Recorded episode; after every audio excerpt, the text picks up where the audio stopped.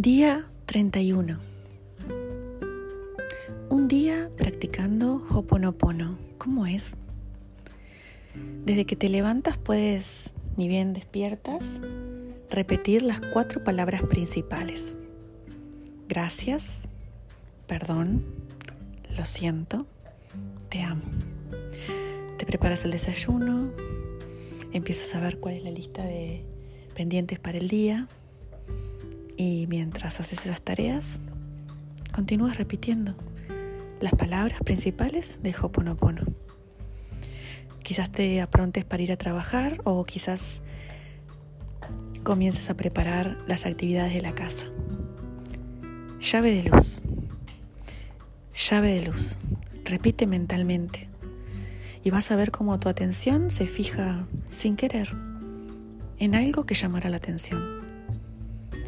Y cuando algo llama la atención, despiertas.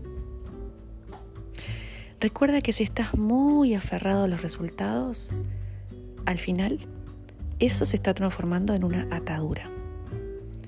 Una atadura es siempre una constricción.